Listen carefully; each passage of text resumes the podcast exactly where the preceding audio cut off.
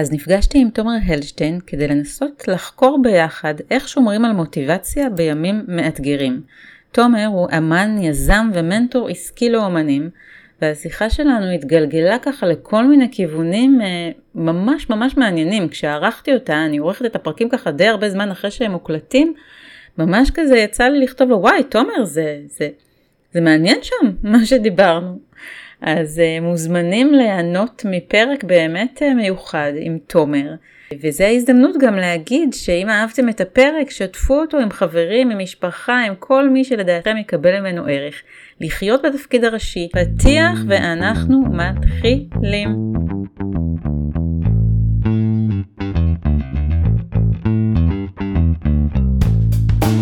לחיות בתפקיד הראשי, הפודקאסט של יעלי קוגן.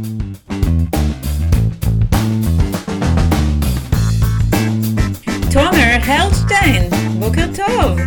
בוקר טוב. אני רוצה להתחיל את הרעיון ולספר לך משהו שאתה לא יודע. מוכן? אוקיי, יאללה. הבוקר בוודאי, תמיד. אני הלכתי לחדר כושר וביצעתי הרשמה מחדש בזכות הפוסט שלך שעלה הבוקר. יואו, איזה כיף, אני בשוק. יאללה. אני. דוחה את זה חצי שנה, תומר. איזה כיף, שימחת אותי ממש. וואו, זה... אני חושב, אה, אין, זה הדברים האלה, שאתה מעלה פוסט ועושים לך 30 לייקים, 50 לייקים, 100 לייקים, אתה, אתה סופר את הלייקים, ותגובה כזאת, שאני אומר כאילו באמת, אתה תמיד אומר את הקלישאה הזאת, שמספיק שינוי של מישהו אחד וזה עולם ומלואו, אבל זה, זה אשכרה ככה. אז הכי שימחת אותי ותודה. כן, זה היה, זה היה מדהים, כי כל פעם כשאתה כותב משהו, יש לי כאילו איתך קטע. שהרבה פעמים אני מרגישה שאנחנו כאילו על אותו תדר, שאנחנו עוברים את אותם דברים. זה לא סתם שאני אימצתי אותך, אני אספר ככה למאזינים שאני אימצתי את תומר לאח. אה, אני אפילו לא זוכרת איך הכרנו, אני רק זוכרת שהפעם הראשונה שממש תקשרנו זה היה על הבמה, כששיחקנו, שבאת להעביר סדנת מסכות. נכון. מדהימה בתיאטרון, והראינו להם קטע עם המסכות. ואמרתי וואי וואי וואי זה, זה כאילו זה, זה אח שלי נו זה אח שלי. ומאז לגמרי, אה, ואני זוכר אותך שלובשת את המסכה ויצא ממך, כאילו ממש זה היה ממש מרגש שם, היה שם איזה מומנט. כן ומאז אני ככה אתה יודע עוקבת אחריך וכל פעם כשאתה מפרסם משהו כותב משהו אני כזה יש בזה משהו נורא נורא כיפי כי אני מרגישה שאני לא לבד במסע. לגמרי. ו- לגמרי. ושאתה... יש לך גם דרך נורא יפה לכתוב את הדברים, אנחנו תכף נספר על, ה- על הדברים המדהימים שאתה עושה, אבל uh, הייתי חייבת לפתוח בזה שהנה, השפעת עליי, ועכשיו uh, אני, אני רק צריכה לסמס לך שבאמת הלכתי, כי הייתי רשומה מעל שנה ולא הלכתי אפילו פעם אחת, אבל עכשיו זהו, החלטתי שאני נרשמת והולכת. אז uh, תומר, יאללה, בטח, חייבים להמשיך לנסות שוב ושוב, כן. שבא ככה מהעולם שאני הכי אוהבת בעולם, מעולם התיאטרון. ועבר אה, אה, סוג של, אה, אני לא קוראת לזה אפילו שינוי, אלא צמיחה ו- והתחברות לעוד ממד בתוכו, שזה היזם המדהים ושמשפיע על חיים של אנשים. וזה ממש ממש אה, מרגש אותי כי אני מרגישה שאנחנו עובדים בערוצים שונים, אבל במהות העמוקה של, ה- של הייעוד אנחנו אותו דבר. אני ממש מרגישה את זה, שאנחנו פועלים מאותו מקום פנימי עמוק. בגלל זה היה לי ממש ממש חשוב שתבוא לפה. אה, ואני ממש רוצה ככה לקפוץ איתך, הפרק שלנו היום אה, התמקד במוטיבציה ואיך שומרים על מוטיבציה, שזה לא תמיד פשוט, ואני יודעת שהרבה מהמאזינים והמאזינות שלי אה, מתמודדים עם זה כמונו. עוד לפני שנגיע לזה, אני רוצה ככה לקפוץ איתך ממש ממש לתומר הילד ולשאול אותך, כי זה באמת מעניין אותי בלי שום קשר לכלום, איפה התחיל הגרעין שאוהב במה? שרוצה לבלוט, שרוצה להיות במרכז? אה, אז, אז ככה, זה התחיל אה, בכיתה, בכיתה א'-ב', שהייתי הליצן של, ה, של הכיתה. אה, לא אהבתי ליצנים כ, כ, כמקצוע, אבל, אבל מאוד מאוד אהבתי להצחיק, מאוד.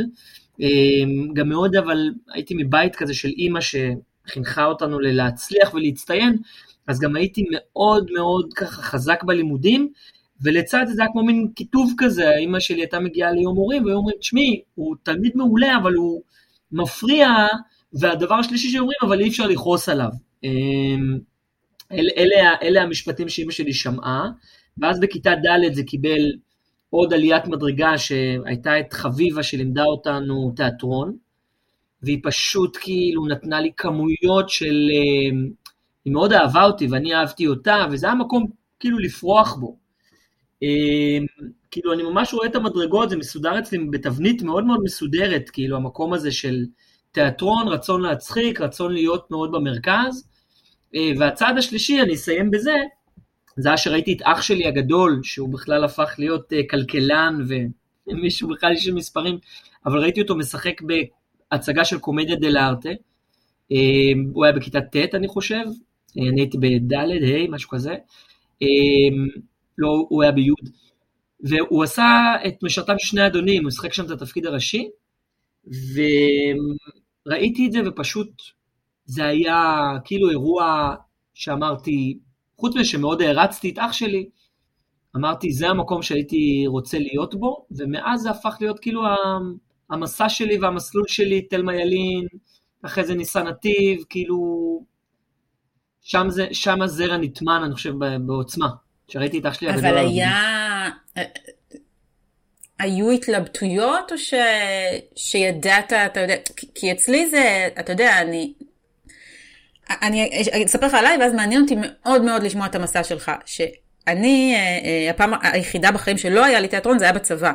אה, עשיתי אודישן בתיאטרון צה"ל, נפלתי בשלב האחרון, היינו שמונה אחרונים, נפלתי שם, ואז קיבלתי את התפקיד שכל אה, חיילת בישראל חולמת עליו, עם כל החתיכים של המדינה, והיה לי שירות מדהים, תומר, לי, הייתה לי בריכה בבסיס, והיה לי קולנוע, ובאמת, הייתי עם, עם מלח הארץ, אבל הייתי, וואו. לדעתי היום, בדיעבד במבט אחורה, בדיכאון נפשי. ואז הבנתי שלא משנה כמה כסף, יוקרה, מעמד, תנאים, אה, אה, חיים טובים יהיו לי, אני בלי התיאטרון לא רוצה לחיות. זה היה ברמה כזאת. לא רוצה לחיות. כי איך זה יכול להיות? כי אנשים ממש, אתה יודע, החברות תסתכלו עליה, כאילו, מה, את הזויה? כאילו, מה את מקטרת? מה את מתלוננת? כאילו, אני תקועה באיזה בסיס ב... ומעניין אותי לשאול אותך, כי אצלי זה ממש בא ממקום שאין אפשרות אחרת. אין משהו אחר שאני יכולה לעשות בחיים האלה, ואני חושבת שכבר אז הבנתי מה זה לחיות בתפקיד הראשי. האם אצלך אה, אה, הייתה התלבטות לפני ניסן? או שגם אצלך ידעת שזה מה שאתה רוצה לעשות? אמ, אז התשובה היא, התשובה היא שבעצם לשמחתי, אמ, תלמה ילין היה בשבילי איזשהו עולם מאוד מאוד עשיר, אני חוויתי את הבית ספר בצורה מאוד מאוד חיובית.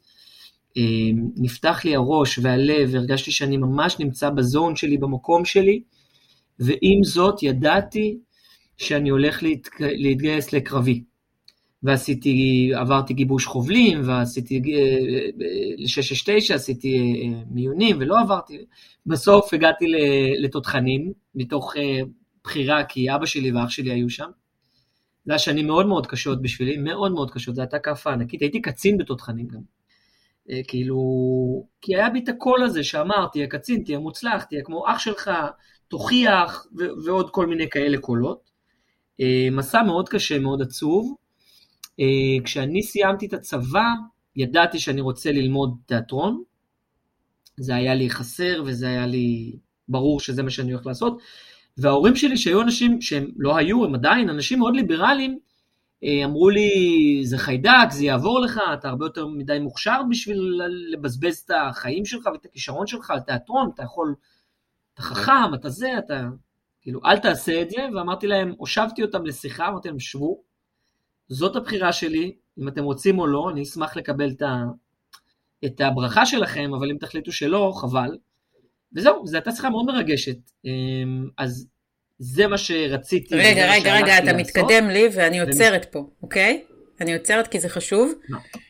Um, כן. יושבים שני ההורים שלך, שלפי ממש שתי דקות ככה שדיברנו, אני מבינה שהייתה להם השפעה עד היום מאוד מאוד חזקה עליך, והאח שאמרת שהלך ללמוד משהו אחר. כן. מאיפה הנחישות לבוא ולהגיד, אני מאוד מכבד אתכם ואוהב אתכם, אבל אני מצטער, אני... אה, אה, אה, יש הרבה אנשים, לי, לי יש חברות שבשלב הזה ויתרו, והלכו ללמוד משהו אחר. כן. אני זוכר, דבר ראשון, מה שאני מתאר עכשיו במשפט, אני עכשיו כאילו רגע חוזר לתקופה הזאת, זה היה ממש תקופה, שה, שההורים שלך, שאבא שלך פתאום אומר לך שאתה חולה, שהתיאטרון זו מחלה, ושאימא שלך אומרת לך, סבבה, תבחר בתיאטרון, אבל שתראה את אח שלך הגדול כאילו מרוויח ונהיה עשיר ואתה תהיה קבצן, המילים האלה הם מעבר להורים שהם דומיננטיים בחיים, הם, הם, זה אפילו לא פוצע, זה כאילו מערער, זה כאילו, מבחינתי הרגשתי שאני עושה פעולת התאבדות, וזה היה מאוד קשה.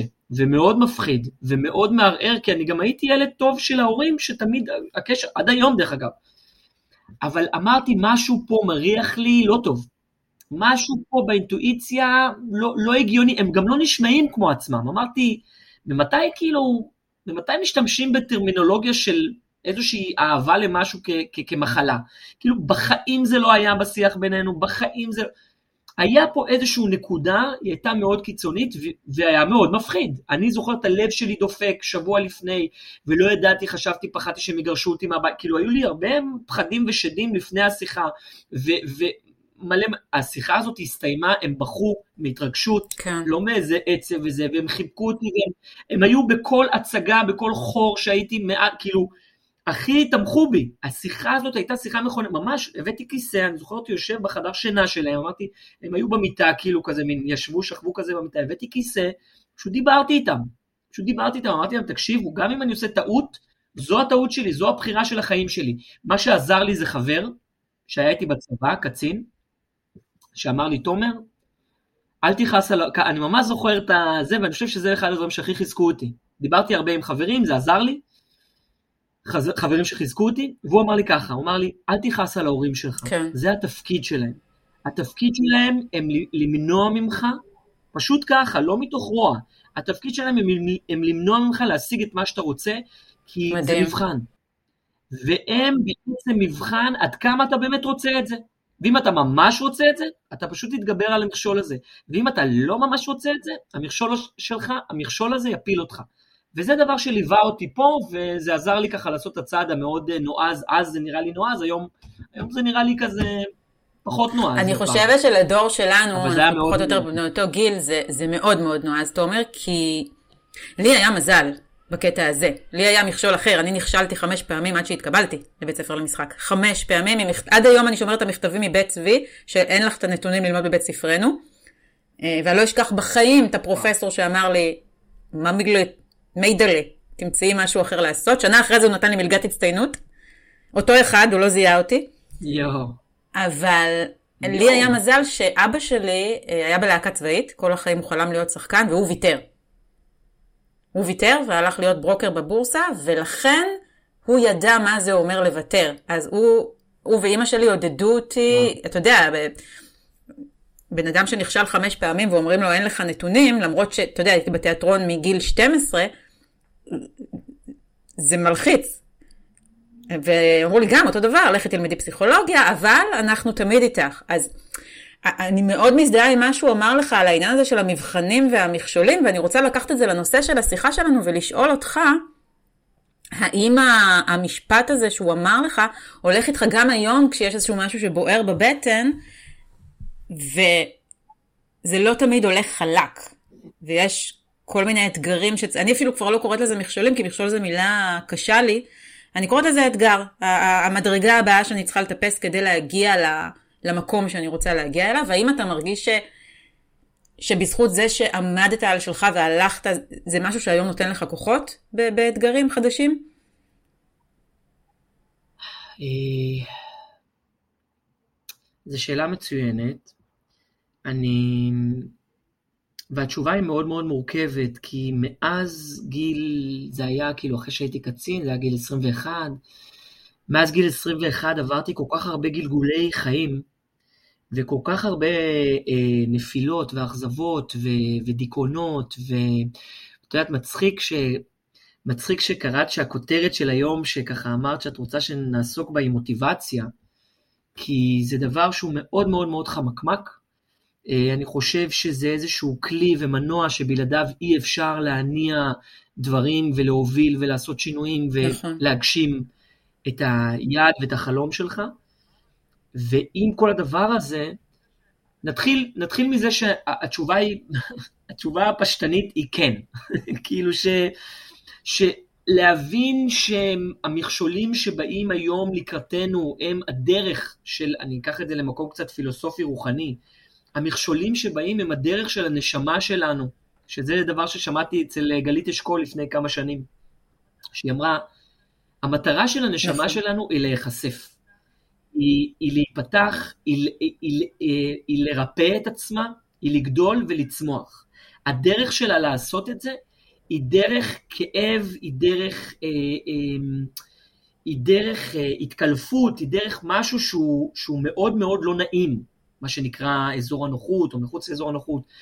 היא דרך מקומות שהיא חוטפת אה, כאפות מהחיים, ודרך הכאפות האלה היא בעצם מתבקעת ויוצא ממנה האור. זה כאילו, אני משתמש בהרבה מילים רוחניות ופלספניות, וכאילו, וקלישאתיות, ואני מאוד רגיש לזה. כשאת אומרת, אה, אני לא אומרת מכשולים, אני אומרת אתגרים, אני... כי, כי, כי נכון, כי, כי, כי זו, זו המילה הפסיכולוגית החיובית, המון המון שנים התייחסתי לדבר הזה, היום אני, אני משתמש במילים האלה בדיאלוג הפנימי, אני עובד על זה עם אנשים, המון שנים אני הייתי מאוד מאוד כן. ציני כלפי הדבר הזה, אה, אני חושב שהציניות נבעה, דרך אגב, מתוך איזושהי רגישות מאוד מאוד מאוד גדולה אה, למקום של, אני לא יודע, אולי זה נגע לי בכאב, זה, זה בעיקר נגע במקומות שאני לא הייתי בהם, כן. המון המון שנים. אחרי שסיימתי, אחרי שסיימתי, אחרי שסיימתי את ניסן נתיב, אה, דרך מאוד מאוד מאוד כואבת, שהיא הולידה את המקום שאני נמצא היום. אז אני אעשה רגע עצירה, אני אשים נקודה, כי אחרת אני אדבר בלי הפסקה. אז אני שם נקודה, אני לא יודע אם עניתי או לא. אני אגיד לך על מה אני רוצה אה, להתעכב, אתה אמרת משפט סופר חשוב, שאני חושבת שזה אחת הסיבות שאני מאוד מאוד אוהבת אותך. אמ, אתה מביא המון כנות. בכל מה שאתה עושה יש הרבה מאוד כנות, ולי יש פריחה באור ממנטורים שמשדרים, אני לא אגיד שמות, שמשדרים אני 100% מהזמן במוטיבציה, ויש הרבה כאלה. וכאילו כל רגע ש, של טיפה עצירה או התכנסות או, או, או, או רגעים אה, מורכבים יותר, זה, זה... אני לא רוצה להגיד מילים כדי שלא יזהו, אבל כי אני לא אוהבת ל, ל, לדבר לשון הרע, אבל, אבל יש איזו מין תחושה כללית של בוא תהיה ווינר, ולהיות ווינר זה להיות ווינר כל הזמן. אני היום יודעת שדווקא מהימים האלה הקשים יותר, ואני לא קוראת לזה אפילו דיכאון, כי זה... ואתה דיברת על המילה נשמה שהיא סופר חשובה פה, זה ימים שהנשמה שה, צריכה הפוגה מה-doing, doing, doing, doing, doing, וכדי, אני בכלל למדתי, אני כבר בשלב שאני מבינה שלא ה-doing הוא זה שמביא את ההצלחה. זאת אומרת, צריך doing וצריך רשימת מטלות וצריך אתגרים, אבל שום דבר לא יצליח עם, בלי ה-being. ואם אני לא ב-being של ה... לראות את התמונה של לאן אני רוצה להגיע ולהיות האישה הזאת שאני רוצה להגיע, אני לא אגיע. וכדי להיות בבינג הזה, יש פער בין יעל של היום לבין יעל שרואה את עצמה בעוד שלוש שנים, והפער הזה הוא פער כואב. ובלי תסכול, ובלי רצון שהוא כואב בבטן, אי אפשר להגיע. ולכן אי אפשר להיות כל הזמן במוטיבציה. כי חלק מהתהליך הוא הרגע הזה, דווקא, אני יכולה להגיד לך שתמיד, תמיד, תמיד יש לי פריצות, פריצות גדילה, דווקא אחרי כמה ימים של נפילה אנרגטית, ואני חושבת שהרבי נחמן מדבר על זה, הוא מדבר על זה, על, על הבדל בין דיכאון לבין אה, אה, עצב. שעצב, דיכאון זה ייאוש, ייאוש זה באמת משהו קשה. יש הבדל, עצב זה להרגיש את הנשמה שלי, שיודעת לאן היא רוצה להגיע, ושכרגע אני עדיין לא שם, אז אני עצובה, כן, אני עצובה ואני מתוסכלת וקשה לי, אבל אחרי הרגעים האלה, אני, אני, אני תכף אשאל אם זה גם אצלך ככה, כשאני לוקחת רגע נשימה ואני נותנת לעצמי להיות שם בלי שיפוט, עם המון חמלה, אז מגיעה הפריצה באמת, והגדילה והאפשרות, אה, אה, יובל ורוביץ' אומר, אה, יש, לזה, יש לו דימוי נורא יפה לזה של לתפור לעצמי חליפה חדשה. אה, אני רואה את זה בתור אה, אה, להתקרב עוד לאני שהנשמה שלי יודעת ש, שלשם אני הולכת להגיע. להתקרב עוד צעד. וזה מסע שהוא מסע אה, אה, בעיניי, אמרת קודם רוחני, כן, רוחני לחלוטין. ובמסע רוחני אי אפשר להיות כל הזמן אה, אה, מוטיבייטור ואיזה כיף והכל זורם והולך לי הכל וגם אם לא הולך לי אז הכל סבבה. לא, זה לא עובד ככה. ואני חושבת שזה, זה, משם נובע המון, אני אגיד לך איפה מתחילה הבעיה בעיניי. לא, ב, לא בליפול, לא בלהיות בימים שקשה ואין מוטיבציה, בצד ששופט את הצד הזה, שם מתחילה הבעיה. כי אם אני שופטת את עצמי על רגעים שקשה לי, אז וואלה, לא תהיה לי מוטיבציה להמשיך. אה, וואו, אמרת מלא דברים, מלא, מלא. התחלת לדבר על אה, אותנטיות ועל המקום שבו אנשים אה, מראים רק צד, צד אחד בהם, דיברת על מנטורים שמראים צד אחד, ואמרת כל כך הרבה דברים שכל אחד מהם הוא, הוא, הוא פודקאסט, ודברים נורא חכמים ונכונים. אז אין, אין, דבר, אין דבר שהוא מוחלט. לא, לא הצלחה ולא אנרגיה וגם לא דיכאון וגם לא עצב. אמ, אנחנו נעים, התנועה היא, היא, היא גל, התנועה היא, היא כמו נשימה, זה, זה, זה קדימה ואחורה, זה גאות ושפל, זה, זה משהו כזה שיש בו גם, גם מעגליות, אוקיי? אנחנו עולים ויורדים ועולים ויורדים ו, ויוצאים החוצה ומתכנסים פנימה, ו... זה כל הזמן אני עושה כל מיני תנועות, אנשים לא יראו את זה בספוטיפ, בפודקאסט, אבל התנועה היא כמו מין מדוזה כזאת של קדימה ואחורה וגדלה וקטנה, והמפתח הכי גדול, אמרת אותו, באמת, באמת, המפתח הכי גדול זה, זה, זה סליחה, זה למעשה, אני יכול להגיד לך ש... אני, השינויים שחלו בי הם, הם לקחו, זה תהליכים של הרבה מאוד שנים, הרבה מאוד שנים, בסוף שקורה משהו, קורה, אתה פותח קבוצת וואטסאפ, אני חיונית, מתחיל לנהל קהילות, העשייה היא קורית מהר, היא כאילו קורית ביום, היא קורית בשבוע, היא קורית כאילו בום. כאילו, התוצאה כשהיא מגיעה, היא מגיעה בבום, מרלין מנרו אמרה כאילו לקח לי 30 שנה לפרוץ בן לילה, כאילו, אבל התהליכים הם איטיים, והם התבשלות איטית כמו צ'ונט, וברח לי רגע מה שרציתי רגע להגיד, אז הסליחה. היכולת הזאת לסלוח, אני חושב שאחד הדברים הכי, אחד המדרגות הכי גדולות ש, שאני עשיתי שינוי, זה היה איזשהו אירוע מאוד מאוד אה, אינטנסיבי שהייתי בו בעבודה, ניהלתי בקרקס, והיה שם, חוויתי שם כל מיני אה, אה, קשיים. זה היה אירוע, זה היה פרויקט מאוד מאוד מוצלח, אבל הוא הפיל לי טונות של אסימונים, ובאותו פרויקט, חלק, כחלק מהתהליך לחזק את עצמי, שמעתי כל לילה את, ה, את, ה, את אה, דיפק אה, צ'ופרה, שהוא עשה את ה-21 יום, היה לו מין אתגר של 21 יום, שהוא מין מדיטציה של רבע שעה. אה, עשיתי את זה, של דיפק צ'ופרה. כן, כן. ש, נכון, של שפע. ואני עשיתי את זה עם אשתי כל, כל לילה, משהו שם, אני חושב, משהו שם בכוכבים מסתדר, כאילו, אמ, אני יכול להגיד שהקורונה פרצה חצי שנה אחרי, אבל שם משהו שם, משהו במדרגות של ההבנה או של הפנמה, משהו שם השתנה. אני הבנתי, גם אחרי הפרויקט הזה, שאני הולך להקדיש את חיי, פשוט ככה, להיטיב עם עצמי ואת ה, את ה, את הדיאלוג הפנימי שיש לי.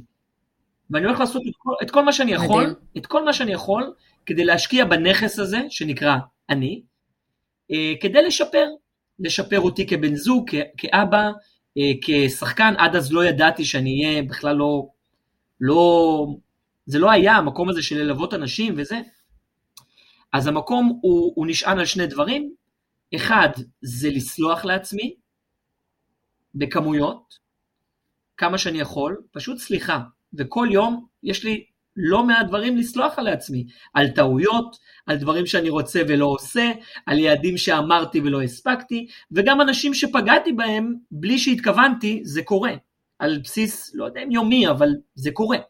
אתה פוגע באנשים, אני יכול להגיד, ענת, אשתי, ילדים שלי, זה האנשים הכי קרובים אליי, שאני הכי אוהב אותם בעולם, שכל יום אני פוגע בהם בוודאות. אני מנסה שלא, אבל אני יודע שכן, וכדי להצליח להתקדם אני חייב לסלוח לעצמי. כדי לשפר את הדיאלוג הפנימי, זה הצעד הראשון. הצעד השני, אני קורא לזה לאהוב, זו מילה נורא גדולה, אבל להשקיע אהבה. אהבה, אני מפרש אותה ברמה פרקטית, ברמה של להגיד תודה, להרים לעצמי, אמ, כל מיני דברים גם שנראו לי פעם הזיה, אוקיי? כמו שהיה נראה לי מוזר לרוץ בטייץ, והיום אני רץ מרתונים בטייץ, כאילו שזה אמרתי, למה אנשים עושים את זה? ולא הבנתי, זה נראה לי גם מטומטם, הסתכלתי מבחוץ. כשהתחלתי לרוץ הבנתי שזה חוץ מלהתמכרות, שזאת, אפרופו מוטיבציה, זאת אחת הדרכים שלי, אני פשוט היום הפכתי להיות מין בלש של להבין מה אני יכול לעשות, אני פשוט מקדיש לזה זמן, מחשבה ו- ו- ו- ואנרגיה. מה אני יכול לעשות כדי לשפר את, ה- את המוטיבציה שלי? למשל גיליתי שאני רץ, זה עושה את זה. למשל גיליתי שאני נורא רוצה לשפר את התזונה שלי, ואני אוכל מלא מלא לחם, מלא מלא פסטות, מלא מלא קמח לבן, ופסח בשבילי זה, זה כאילו, אני מחכה לזה. והיום, אני לא יודע מה, מתי, ממתי אפשר לאכול לחם? אתמול? אני מתכוון למשוך את זה הלאה, אני לא הולך, ל, אני, אני הולך לקחת את זה צעד אחד קדימה ברמה של ניקיון, כי אני יודע שזה עושה לי טוב, אני כאילו הולך ומדי פעם אני אומר, וואי, איך בא לי בורקס, איך בא לי פיצה, איך בא לי לאפה, ואני אומר, בואנה, אני לא עושה את זה, אני לא, הנה, יום אחרי, פסח נגמר, אתמול כאילו כל המוח אמר, יאללה פיצה, אני הכי אוהב דומינוס, כאילו, אני מת על זה. ואמרתי, stop, עצור, אתה לא עושה את זה, כי, כי אתה יודע שזה לא בריא לך, אתה יודע שאתה רוצה להפסיק עם זה, ויש לך הזדמנות. והיום אני מחפש את המקומות האלה. אפשר לקרוא לזה אתגרים, אפשר לקרוא לזה מקומות שלא נוח לי בהם, אפשר לקרוא לזה, לא יודע, יש לזה הרבה שמות, אבל... אה, אה, יו, זה כזה מצחיק, אתה מדבר ואני עם הספר שקראתי אתמול, ספר שקראתי לפני המון שנים, ואני קוראת אותו עכשיו עוד פעם, של uh, סניה רומן, להיות העצמי הגבוה, לא, מכיר אותה? לא, אני רוצה לקרוא אותה. וואו, מדהים. אז היא מדברת על uh, כל מיני תהליכי, תהליכי התעוררות בעולם, רוחניים, ועל מה הסימנים שאתה יכול להבין כבן אדם שאתה בהתעוררות רוחנית. כל מה שאמרת עכשיו זה סימנים להתעוררות רוחנית. פתאום אתה שם לב מה אתה אוכל, אה, פתאום אתה שם לב לגוף שלך הרבה יותר, אתה בתהליכי סליחה ואהבה עצמית, שזה הדבר הכי חשוב. ובספר אחר שקראתי, שמדבר על אה, חוזה נשמתי, אני, אני מת, קוראת המון המון המון ספרים. אמ, אז מדברים על זה שזה משהו שפתאום הבנתי אותו, שחשוב לי לשים פה דגש, וזה כזה כיף שהגעת, כי זה אחלה דוגמה, שלחיות בתפקיד הראשי זה לא אומר אה, אה, להיות בייעוד שלי רק בקטע מקצועי. לחיות בתפקיד הראשי זה לשים את עצמי במרכז הבמה ולהיות קהל אוהד במקביל מדהים, לעצמי. מדהים. לא לשפוט את הדמות, גם אם הדמות עשתה משהו, אה, וזה אני למדתי אגב מלימודי משחק, לא לשפוט אף דמות, לא משנה מה היא עשתה. וזה, אני חושבת, אם יש משהו שקיבלתי מלימודי תיאטרון שהוא הכי גדול בעולם, זה זה. אה, אני, אני מאוד לא שיפוטית כלפי אנשים אחרים. באמת, לא משנה מה הם עשו, בשנים האחרונות למדתי גם לא להיות שיפוטית כלפי עצמי, שזה הכי קשה, הביקורת העצמית, זה אחת ההתמודדויות שלי. ו- ואתה מדבר, ואני פתאום אומרת, וואו, הוא בהתעוררות רוחנית. זה כיף. זה כיף גדול. כן, כי אתה כרגע הגדרת בדיוק בדיוק את מה שקורה, כש... כש זה נשמע מושג נורא נורא גדול, התעוררות, מה זה התעוררות רוחנית עבורי? זה להוריד חלקיקי נשמה, אני מאמינה שאנחנו mind, soul ונשמה, למה אני מדברת אנגלית פתאום? נשמה, גוף uh, ונפש, uh, מוח, חושב וגוף שיש לנו, אבל בפועל אנחנו נשמה. וככל שאנחנו um, מחוברים יותר לנשמה, וזה עבודה יומיומית, יומיומית שלעולם לא מסתיימת, ככה אנחנו הרבה יותר מצליחים לחיות בתפקיד הראשי, כי הנשמה לפני שהיא יורדת לעולם, היא יודעת, היא יודעת מה היא באה לעבור פה. בדיוק כמו כשהגדרת מאוד מאוד יפה אה, אה, את זה קודם. והדרך לעשות את זה היא באמת בדיוק כמו מה שאמרת, סליחה עצמית, אהבה עצמית, שאהבה עצמית זה ממש לא אגואיזם, הרבה אנשים מתבלבלים, והרבה שואלים אותי, מה, לחיות בתפקיד הראשי זה אומר שלא אכפת לי מאף אחד, ממש לא, בדיוק להפך. כי ככל שאתה כתומר יותר בסנטר שלך ויותר מחובר לנשמה שלך, א', אתה הופך להיות בן אדם הרבה יותר טוב, למרות שאני לא אוהבת את ההגדרה של טוב ורע, אז אני אגדיר את זה אחרת, הרבה יותר אה, מסונכרן עם האנשים שסובבים אותך, בעל הרבה יותר אה, אה, קשוב, אה, אבא הרבה יותר קשוב, אה, אה, איש מקצוע שמצליח להעניק הרבה יותר, וכל החיים אני מרגישה ש, שכאילו רימו אותנו, שהיה מין אה, אה, תחושה שככל שאני אעשה יותר, או, או אעבוד יותר, וכל האנרגיה שלי תלך החוצה, אפילו, אתה יודע מה, אפילו במובן של היום של הרשתות החברתיות. ככל שאני אקבל יותר אהבה ויותר לייקים מבחוץ, ככה אני יותר אצליח. זה בולשיט.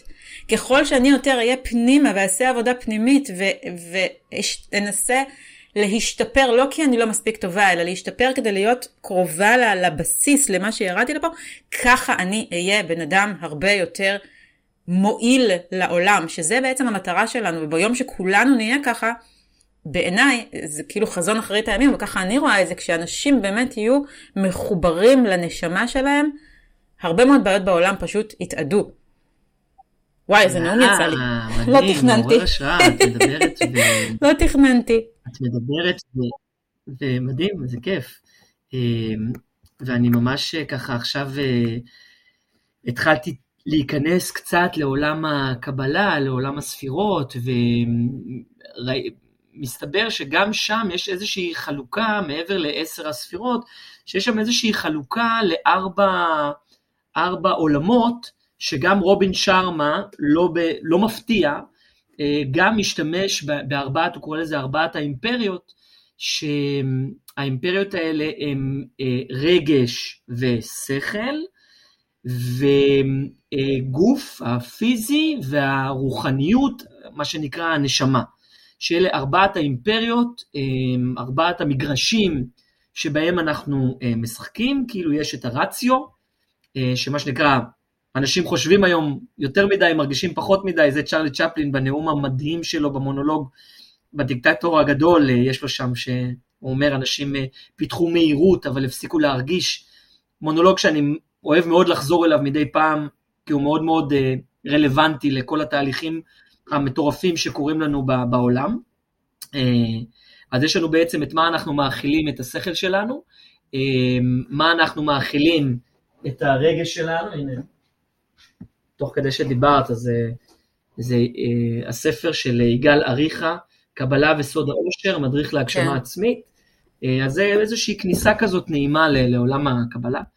אז, אז יש את השכל ויש את הרגש, את עולם הרגש, מה שאת קראת לו כאילו ה being, אה, שזה גם עולם שצריך מה שנקרא לתת לו את ה... איזושהי רכות, איזושהי סבלנות, אני חושב שהרבה פעמים, בדיוק כתבתי בפוסט שאני נורא נהנה לשמוע שחקנים הוליוודים אה, מדברים קלישאות, אה, או כל מיני כאלה, זה, חלק מזה זה מצחיק אותי, חלק מזה זה, זה נעים לי, אבל ראיתי זה לא מזמן, איזה סרטון שאומר, אה, אני אגיד לך שני סרטונים חמודים, אחד שאומר כאילו, תחשבי על שלושה אנשים שאת הכי אוהבת בעולם. יש לך שלוש שניות, שלוש, שתיים, אחד, סטופ. אה, סביר להניח שאף אחד מהאנשים האלה לא היה את.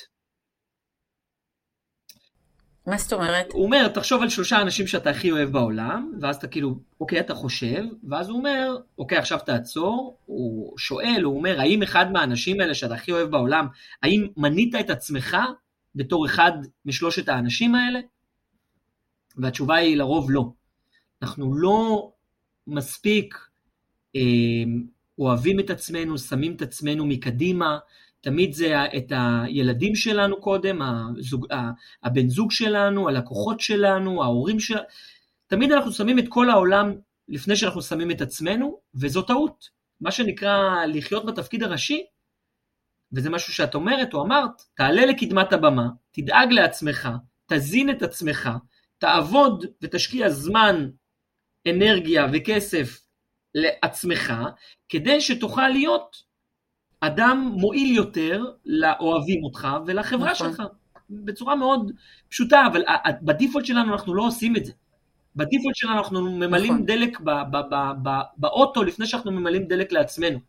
בדיפולט שלנו אנחנו נשלם נכון. קודם לעובד שלנו לפני שניקח, לפני שניקח את המשכורת לעצמנו, כי חינכו אותנו שזה לא מנומס ולא יפה ולא צנוע ולא...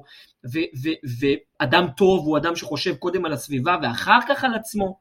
אנחנו גדלנו על הערכים האלה שיש בהם הרבה נכון. יופי, אבל בעולם ההתפתחות, מה שאני מבין, זה שאתה צריך לעבוד מאוד מאוד קשה כדי לשנות את הפרדיגמות האלה, כדי שבסוף תוכל לתת הרבה יותר.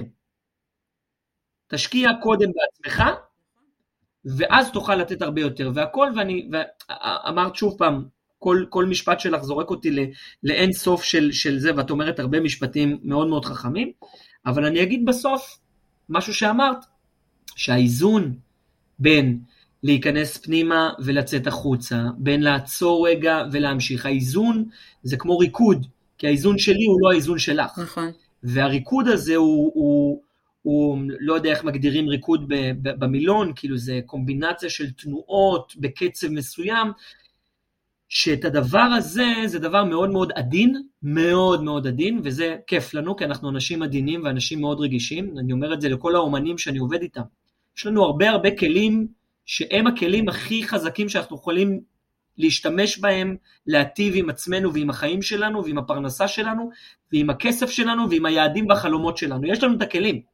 אני חושב שבתור אומנים, אפשר להגיד, יש לנו רשימה מאוד מאוד ארוכה, אנשים שהולכים אחרי אמת, אנשים שהולכים אחרי רגש, או מונעים מתוך רגש, אנשים רגישים, אנשים שרוצים לעשות טוב, אנשים, כאילו, יש לנו רשימה מאוד מאוד ארוכה של, של, של אלמנטים בנשמה שלנו, בנפש האומנית שלנו, שאני יכול להגיד שהמון המון שנים חשבתי שכל הדברים האלה, לא רק שלא השתמשתי בהם, חשבתי שהם החולשה שלי.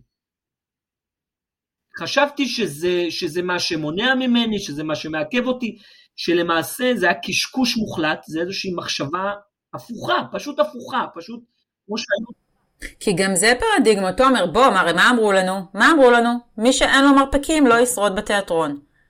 אתה צריך אור של פיל כדי uh, להיות שחקן. זה בולשיט אחד גדול. אחד גדול. נכון.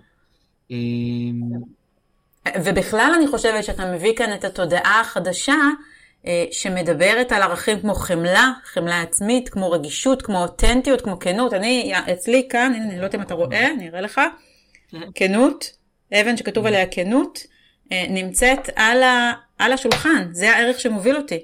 וזה דברים שאותנו כדור, אני לא מדברת עליי ועל תומר אה, באופן אישי כרגע, כדור, משהו ב... ב אתה יודע מה, אפילו אם תסתכל על פרסומות, יותר חזק, יותר מהר, יותר גבוה. אה, אה, אה, הערך הזה של ה... בוא תצטיין ותהיה גיבור, היא, היא, היא לא, היא לא המהות האמיתית. ומה שאמרת כאן בעיניי זה, זה מדהים, כי דיברת על אומנים, אבל אני חושבת שזה משהו שהוא הוא, הוא כלל אנושי, פשוט הם אומנים, הם, הם יותר רגישים כדי, כדי אה, להרגיש את האנרגיות האלה בתוכם. אבל זה להיות אנושי. כאילו קצת ניתקו אותנו מהאנושיות שלנו. אמ, אתה יודע מה, אפילו אתמול חשבתי על זה ככה, אה, כשטיילתי עם הכלב, אה, שאני יכולה להיות בשמחה מאוד מאוד גדולה, רק בגלל שאני מאפשרת לעצמי תהומות. אם אני עצובה, אני עצובה. אה, אני פחות מאמינה בלהדחיק, או אני עצובה, ואז זה עובר. אני חושבת שמשהו באיך שתכנתו אותנו, הפך אותנו כאילו למילה החיובית מאוזנים, אבל במילה השלילית יותר זה מנותקים. כי אתה לא יכול כל הזמן לשאוף למצוינות ולהצלחה ולהגשמה, אה, אה, אה, אם אתה מאמין לפרדיגמות של אתה חייב להצטיין כל הזמן. וזה, אתה יודע, זה התחיל, אני חושבת, כבר בבית ספר, כשהיינו ילדים. בלהביא מאיות ובלהצטיין ובל... שזה משהו נגיד שאני היום, אני חושבת שהילדים שלך טיפה יותר צעירים משלי, אבל אני מחנכת את הילדים שלי כן תצטיינו, אבל גם אם קיבלתם ציון אה, אה, פחות טוב, זה ממש ממש כן. לא נורא. לא שזה עוזר לי, כן, הם, הם בוכים והם אה, אה, פרפקציוניסטים, אבל uh, זה משהו שאנחנו, אני חושבת גם כהורים, דיברת קודם על ההורים שלך, ואני מורידה תכף לשאלה הבאה, ורוצה להנחות אותך ולשאול אותך היום mm. כאבא, ואני עוקבת אחרי הפוסטים המרגשים שלך, מה הערך, ותכף אנחנו נגיע מזה גם למאומנים שלך, אבל דווקא מעניין אותי הילדים, מה הערך שהכי חשוב לך כאבא להשאיר להם? אה, נתחיל מזה שזה, שזה שאלה שאין לי עליה תשובה שהיא ככה ישר. אה, זה דבר שאני אני שואל את עצמי את הדבר הזה, אני לומד את הדבר הזה, אני, אני בעיקר מרשה לעצמי לשאול, אמ, ולזכור שאחד הדברים הכי גדולים שאני יכול לתת לילדיי זה, זה להתנהג כמו שהייתי מאחל להם אה, להיות. אה, אני לא אגיד לילד שלי, אני כן אומר, כי, כי אנחנו משתמשים במילים כדי זה, אבל, אבל חינוך הוא לא תהיה מנומס, או תהיה סקרן, או תהיה בחמלה.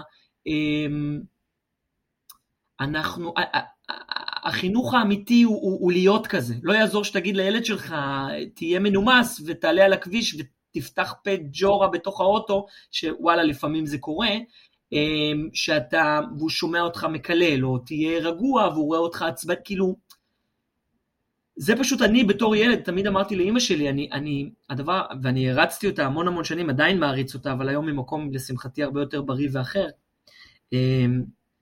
אבל, אבל אמרתי, מה שאני מעריץ בך זה, זה איך שאני רואה שאת מתנהגת, זה החריצות שלך, זה, זה, זה איך את עובדת, זה איך את אוהבת אותנו, זה איך את גם בבית, גם uh, עושה את כל הזה, גם עובדת, גם מפרנסת, כאילו, כל המקומות, גם עובדת עם אנשים, גם באנרגיה מטורפת, כאילו, זה מה שאני, זה מה שאני לומד ממך. ואימא שלי נורא נורא, כאילו, הייתה מדברת איתי, חופרת לי שעות, כאילו, והייתי אומר לה, המילים הן פחות. אני יותר זוכר כאילו ונספג גם בתור בוגר, אמרתי לה נספג הזה. אז אם בכל זאת אני אגיד לך דברים שמאוד חשוב לי אה, לילדים שלי, זה לעזור אחד לשני, זאת אומרת לראות מישהו שזקוק לעזרה, להגן על החפים מפשע. זאת אומרת, אני יכול להגן, להגן על חפים מפשע זה כזה מין משפט אה, מחוברות קומיקס, אבל כאילו נגיד, אני יודע, בכיתה של הבן שלי יש הרבה אני לא אשתמש במילה ערסים, אבל יש הרבה כאילו ילדים ש... שיכולים לפגוע.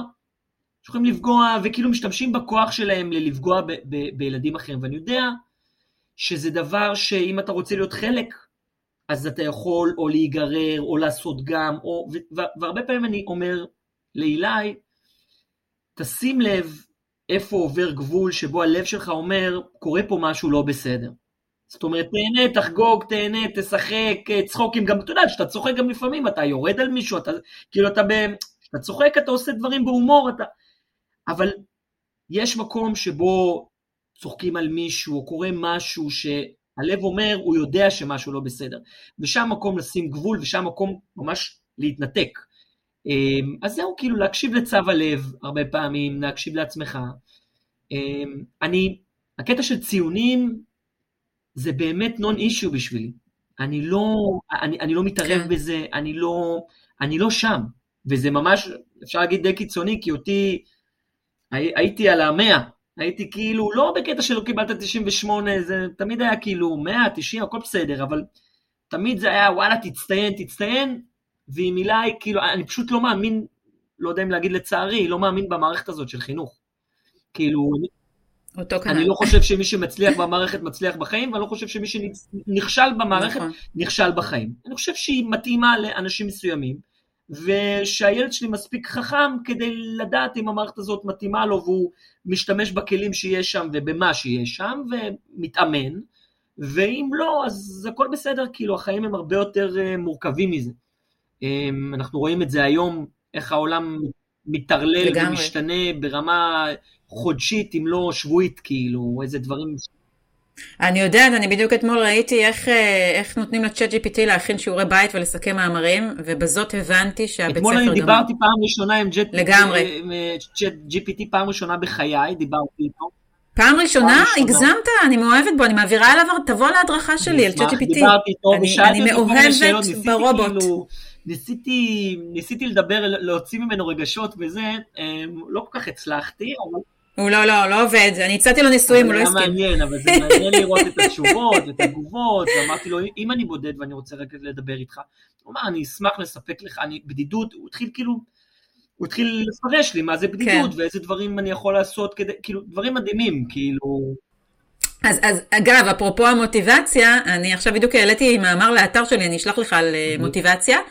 ונתתי לו שלוש זהויות, אופרה ווינפרי, בארט סימפסון ושייקספיר. וכל אחד מהם היה צריך לתת טיפים למוטיבציה, אתה מת מצחוק, אני קוראת, שולחת לך את זה, אתה תראה איך כאילו... אתה נותן לו זהות, והוא לוקח את הזהות וכותב את אור הזהות, זה מדהים, זה מדהים, זה מדהים.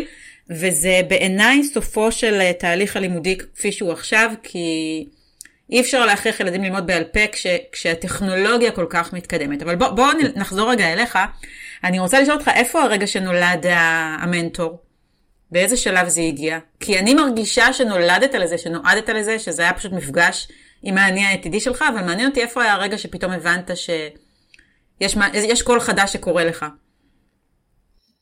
הקול החדש בעיקר בצורה עוצמתית מאוד נולד בקורונה, אה, כשפתחתי בעצם את הקבוצה לאומנים, ועד היום כאילו זה היה קהל שאני, שאני עובד איתו, מתמקד בו, אה, רוצה לפצח ו- ולהביא איזושהי, איזושהי בשורה כאילו ל- לאנשים שאני יודע בבשר שלי ובבפנים שלי מה הם עוברים, ואני עובר את זה גם עדיין, אבל נמצא היום כבר במקום קצת אחר, והמון המון שנים נתתי לזה מאוד לנהל אותי, וזה מאוד מאוד פגע באורח החיים שלי. אז, אז בקורונה היציאה מהארון למעשה אה, הייתה מתוך, מתוך מקום של קושי, מתוך מקום של קושי, של פחד, של, בדיד, של בדידות, של להגיד בוא נדבר על זה ביחד, ושם התחיל איזשהו תהליך, גם עשיתי איזשהו תהליך עסקי במקביל, ו, והכל קרה מאוד מאוד מאוד מהר יחסית בשנים האחרונות, אבל אני חושב שגם ה... אני מלמד כבר 12 שנה, אני חושב שזה לא מנטורינג, אבל זה מקום שבו אני נותן למישהו משהו אחר, או, או, או לא נמצא בקדמת הבמה, אלא תומך במישהו אחר, אז שם היו אולי הזרעים לא, לאורך המון המון שנים, והמקום הזה גם עוד הוביל ל... לכל מיני דברים שעשיתי, אני הרבה אוהב לעבוד עם מסכות, אה, שעשיתי עבודה עם מסכה עם דווקא בעלי עסקים שהם לא אומנים, אה, מתוך ה-biz make biz, אפרופו, אפרופו אני אומר, כן. כי את כן. נכנסת ואת שם ואת חיה ופורחת בעולם הזה, אה, אז, אז ב-biz make biz הייתי שם שש שנים, וזה היה עולם מדהים, שאני חושב שהצעדים הראשונים שבהם אני מלווה אנשים, נעשו שם, כאילו על אחד על אחד עם מסכות, ואיך להציג את עצמם, ואיך לעשות הצגה עצמית, ואיך כאילו בעסק, ואיך... שם התחיל ממש המקום הזה. תומר, אני עוברת איתך לשלב הכי כיפי, שזה חמש שאלות ועד עשר דקות. אתה צריך לשלוף בלי לחשוב, מוכן? אה, אוקיי. אז שאלה ראשונה, תומר, אמ, מה בעיניך הכלי הכי חשוב שלקחת לחיים מלימודי תיאטרון? הכלי הכי חשוב שלקחתי מלימודי תיאטרון זה אה, לחקור, לחקור, אה, לחפור, להיכנס לתוך הניואנסים, אה, להיכנס בין, ה, בין השורות. אני חושב שהרצון שה, והתשוקה שלי לפרק ולפצח אמ, קיבלה הרבה מרחב בתוך מקום של לפצח דמויות, לפצח מצבים, לפצח קונפליקטים, לפצח רצונות, לפצח כאילו, אתה כל הזמן, אני עושה תנועות עם הידיים, אתה כל הזמן מקלף. זה מין מקצוע כזה שאתה מקלף ומקלף ומקלף, וכמובן הצד השני שלו זה תעלה לבמה ומה שנקרא תעוף על עצמך במין חופש מטורף, כמו שאומרים, אתה עובד ארבעה חודשים על דמות, ואז בסוף עולה, ואומרים לך, רגע לפני שאתה עולה, תשכח הכל, הכל כבר בפנים, נכון. ורוץ קדימה, אז כאילו זה שתי העולמות האלה. יש לי עוד זמן לענות, אני יכול להמשיך לאלתר את התשובה. לא, אנחנו עוברים לשאלה שנייה. תומר, אה, תן לנו את ה... ככה כמה כלים שעוזרים לך למוטיבציה. אה, ככה בתחילת אה, שבוע, תחילת יום, אפילו תחילת שנה, מה עוזר לך ככה לשמור על הסנטר? אני חושב שאחד הדברים שהכי הכי עוזרים לי למוטיבציה, וזה משהו שבחרתי כדרך חיים, זה, זה להיפגש עם אנשים.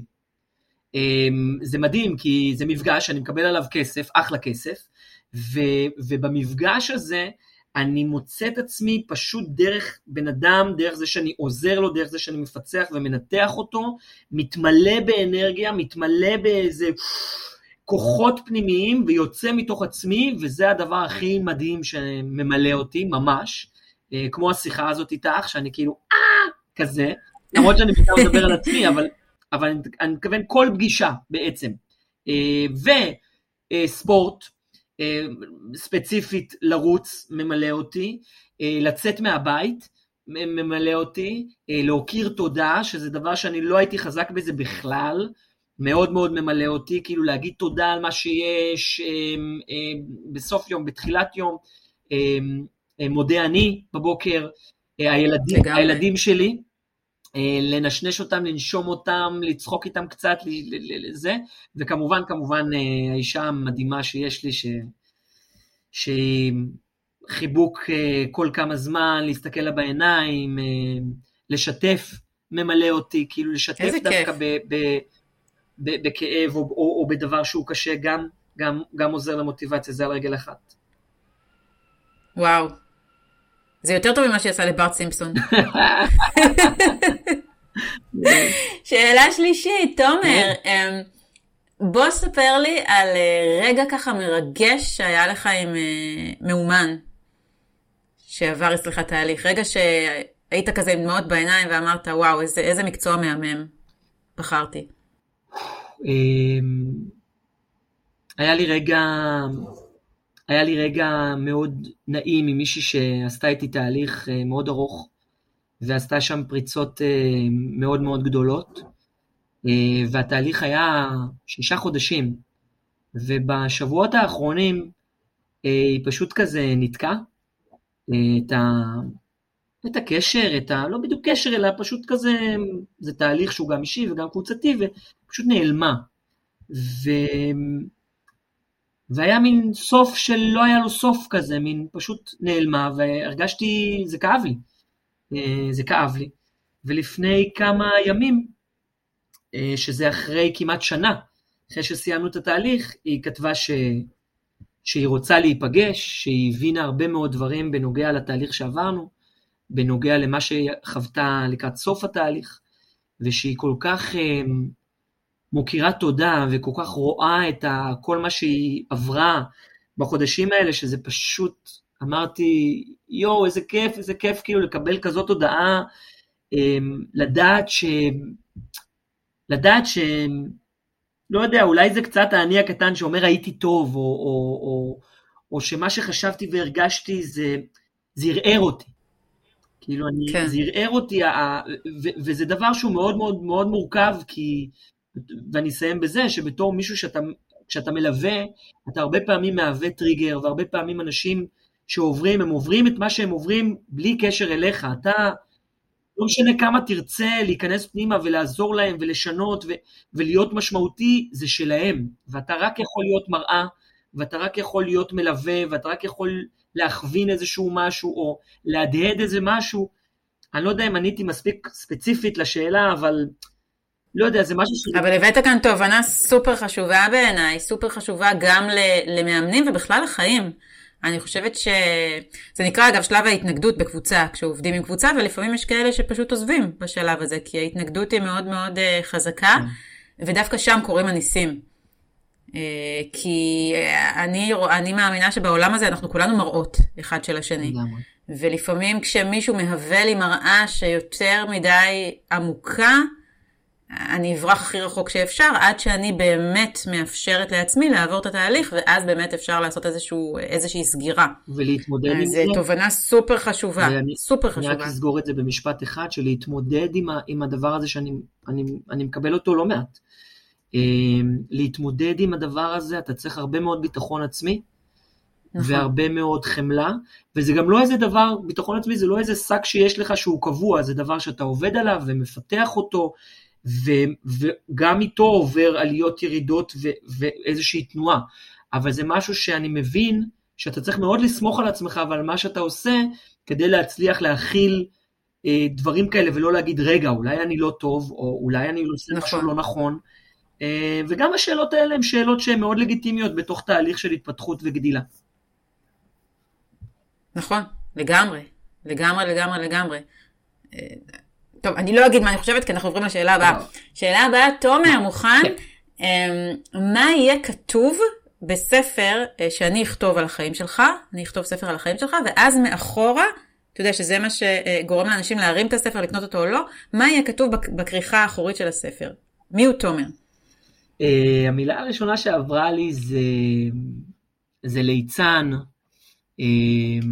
במובן העמוק של המילה. מרגיש שיש בתוכי הרבה, הרבה אישויות. מה יהיה כתוב? תומר הוא uh, אדם שניסה uh, בכל כוחו uh, להגיע למשמעות ולתת משמעות לעצמו ולסובבים אותו. אמ, הוא אדם שנלחם אמ, יום יום על, על, על ללמוד דברים חדשים ולנצח במאבק האינסופי הזה של מול, ה, מול השדים והאופל וה, והמקום הנמוך אל מול המקום הגבוה וה, והמואר. אמ, תומר הוא, יש לו נשמה של קבצן ו- ונווד, ויש לו נשמה של אה, ילד אה, וליצן ובר צימפסון. ושאלה הבאה, תומר, מה הפרויקט הבא שאתה עובד עליו? ב-21 לחמישי במלון מנדרין במקום שנקרא Life Academy, אה, אנחנו עושים כנס גדול מאוד של אומנים, ומגיעים לשם שתי, שתי הרצאות, כמו שאני עושה בכל כנס, שתי הרצאות של אנשים וואו. אה, מספר אחד בתחומם, מה שנקרא. אז הראשון זה ניסים ממון, mm-hmm. כן, שבא לעשות שם הרצאה אה, על המיינד. אה, מי שלא מכיר ניסים ממון, קט, קטונתי מלהגיד מי הוא, תעשו עליו גוגל פשוט, איש מדהים, אה, שמדבר יותר על הצד הרוחני. והשנייה שמגיעה לעשות הרצאה, מה שנקרא להשלים את, ה, את, ה, את העיגול, זאת אה, לירון מור. הם אנשים מדהימים והם פשוט הסכימו, זה, אני, אני משתף אותם בחזון שלי ובאיך אני רואה, אני כמובן משלם להם, אבל גם הם לא באים שם בשביל הכסף, זה לא הסיפור במפגש הזה, גם לא בשבילי. את הכסף אני עושה כשאני מלווה באופן אישי, במפגשים האלה יש משהו שהוא הרבה הרבה מעבר. יש שם איזה משהו שקורה, איזה משהו בתדר, שאנשים שהיו בשני כנסים הקודמים, אמרו שזה פשוט לא דבר שהם חוו אותו, כי זה גם הרצאות וזה גם מעגלי mastermind וזה בדיוק מה שדיברת, שתיארת אותי, זה בדיוק, אני מרגיש שאני מזקק את עצמי בתוך כמה שעות, כי זה גם לא רק אני מדבר, זה להביא אנשים סופר חכמים שיבואו וידברו, זה גם להפגיש את הקהל שמגיע, לא רק להקשיב, אלא לשבת במעגל ולהביא את עצמו לתוך המעגל, את הלב שלו, את החשיפה שלו, ויש שם איזו קומבינציה של גם השראה וגם פעולה שזה לא דבר שאני מכיר אותו, לא ראיתי את זה בשום מקום אחר, וזה כיף לפתח כל מיני דברים כאלה חדשים. ו... היה לי תענוג, אני צריכה מבחינתי כל יום ראשון בבוקר לעשות איתך פה אה, פרק. אה, ואם, ואם את רוצה, אם את רוצה לאתגר את עצמך, תשלחי לי איזשהו אס.אם.אס קטן אחרי שהיית באימון הראשון. בחדר כושר? זה ממש הולך לקרות היום, לא היום, מחר בבוקר. לשלוח לי אס.אם.אס קטן, הייתי, הייתי. ברמה הזאת, זה, זה עוזר לאיזושהי מחויבות. זה עובד. בקיצור, זה עוזר. Você ouviu?